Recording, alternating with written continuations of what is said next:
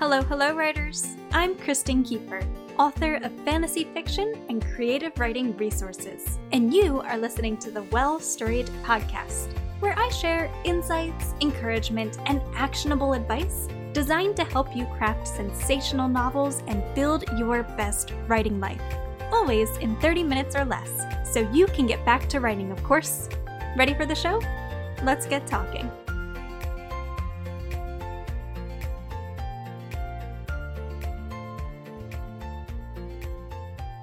Hello again, friends. Today is Friday, February twelfth, twenty twenty-one, and you are listening to the Well-Storied Podcast. Today's episode is titled How to Craft Emotionally Complex Characters, and if you'd like to read along, you can find the episode transcript at well-storied.com slash emotions. Now let's dive in. Writers are commonly advised to craft complex characters. But what exactly makes a character complex? To answer this question, we must first take a quick dive into an important aspect of human nature. Anthropologically speaking, humans are a tribal species. We need to band together to survive the dangers of this world, as well as the dangers that other tribes present. To more easily identify friend from foe, and to find a sense of community based on shared identity, we often apply labels to ourselves and those around us. For example, if I were to ask you who you are, you'd likely answer by sharing the labels that you feel define your identity, which may include your profession, your racial or ethnic background, political or religious affiliations, who you are in relation to your loved ones, what hobbies and interests you enjoy, and so on. As readers, we carry this same tendency to identify, label, and categorize into our relationship with storytelling, particularly in the way that we view characters. A benevolent protagonist is a hero, while a supportive secondary character is their sidekick. An older, wiser character serves as the hero's mentor, and the character to whom they are attracted is called their love interest. Identifying characters by the roles they play can help us understand and engage with the story. We root for the hero because, well, he's the hero, just as we root for the villain to fail and the love interest to return the hero's affection. But these aren't the only labels we apply to the characters in the stories we consume. In fact, we love our labels so much that we've taken to categorizing characters into archetypes, that is, broad character classifications that transcend genre and medium. Common character archetypes include the warrior, the orphan, the maiden, the crone, the joker, the seductress, the ruler, and the rebel. Common archetypes even include more distinct character identities.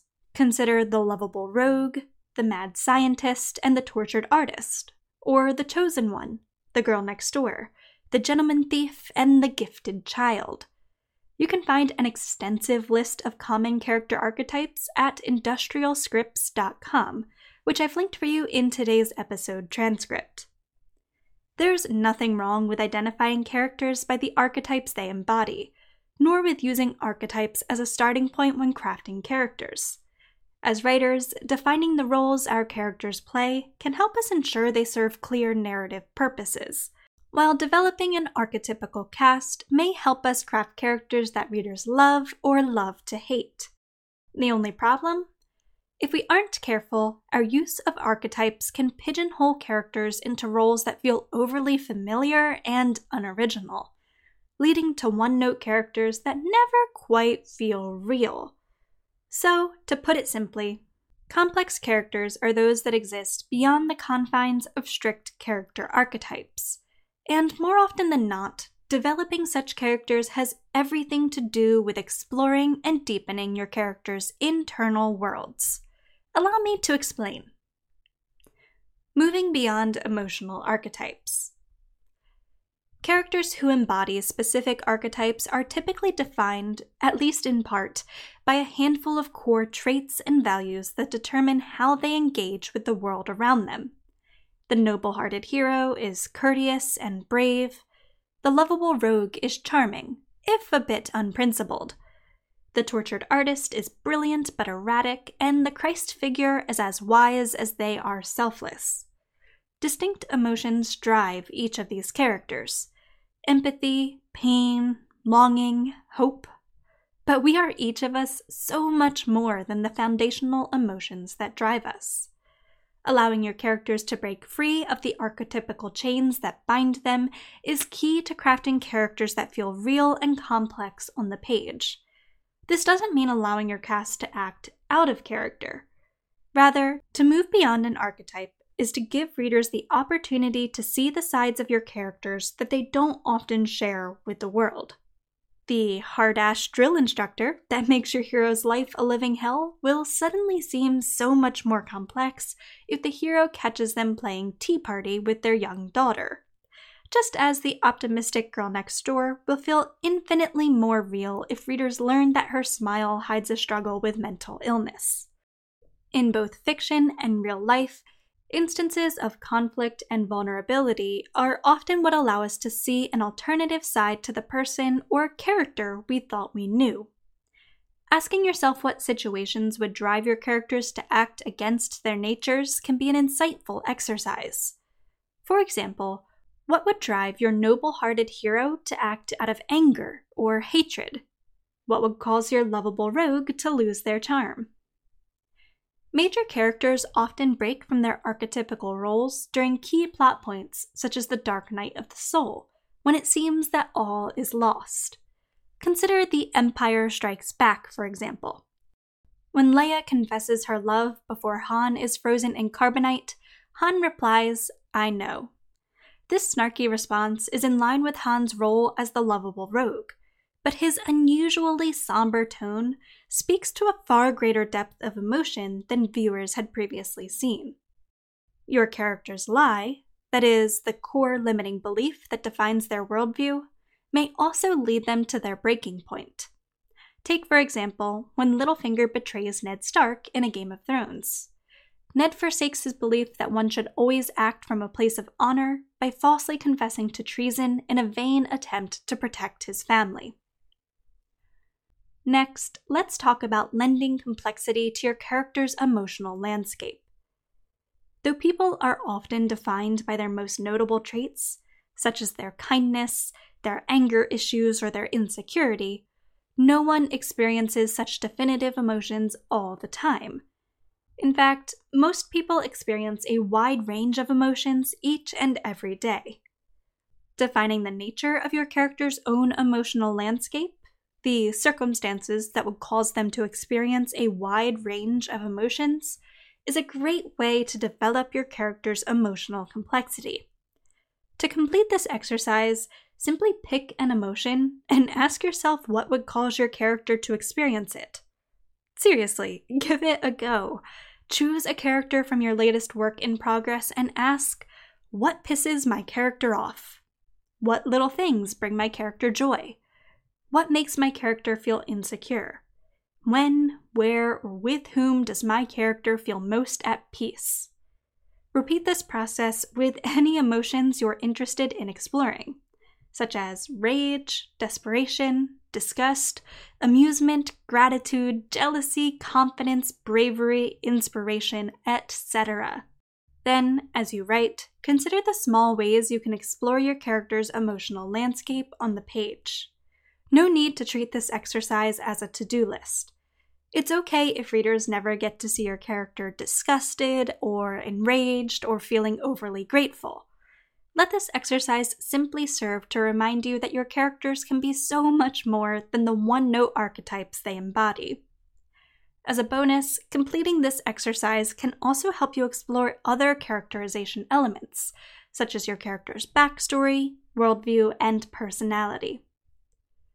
Finally, let's define your character's emotional intelligence. While exploring your character's emotional complexity, you may also find it helpful to determine their emotional intelligence, their level of awareness and control over their emotions, as well as their ability to build and maintain healthy relationships. Characters with a high level of emotional intelligence will have good communication skills, clear boundaries, and a strong understanding of healthy and unhealthy behavior. In addition to being accepting, empathetic, and patient, they'll understand that they are not their emotions. They'll think before speaking and act calmly and rationally rather than impulsively. On the other hand, characters with low emotional intelligence will be poor communicators. They may be selfish, demanding, needy, or narcissistic, and as such, they'll likely exhibit toxic or abusive behavior. They don't know how to manage their emotions, so they will speak and act impulsively. Like any trait, emotional intelligence exists on a spectrum. Understanding the level of your character's emotional intelligence can help you better understand how they might act and react throughout your story. In fact, defining your character's emotional intelligence may even help you develop their character arc. That is, the series of events that explore your character's internal journey. Characters who experience positive arcs typically grow in emotional intelligence, learning how to better manage internal obstacles, establish boundaries, and strengthen their relationships. Characters who begin their stories with a high level of emotional intelligence are more likely to experience a static arc, in which they strive to hold true to their values in the face of temptation. Meanwhile, many characters who experience negative arcs begin and end their stories with a low level of emotional intelligence. Though, of course, there are always exceptions to the rule. Ned Stark's story is a good example of that. Developing your character's internal arc is, in turn, a fantastic way to showcase your character's emotional complexity on the page. So, win-win. Can you see how so much of what makes a character feel real and believable lies in their emotional complexity? People are complicated, and so your characters should be too. As a writer, you have very little control over how deeply readers will connect with your story. But in striving to develop emotionally complex characters, you'll craft a cast that truly comes to life on the page. And in doing so, you'll set the stage for the right readers to connect with your story on a deeply personal level, a topic I'll discuss more in our next episode here on the podcast. Thank you for listening to today's episode of The Podcast Writer. I hope you found it helpful to your writing journey. If so, make sure to subscribe to the podcast so you never miss a new episode, and to give the podcast a quick rating or review. Doing so goes a long way toward helping the podcast reach new writers and lets me know that you're enjoying what I'm creating. You can also give me a shout out directly on Instagram at Kristen underscore Kiefer. For additional guidance as you work to craft sensational novels and build your best writing life, be sure to head on over to w w w dot well dash storied dot com. where I share blog posts, workbooks, e-courses, and other helpful resources for writers. Again, that's w e l l dash s t o r i e d dot com. Thank you again for tuning into today's episode, my friend. Until next time, happy writing!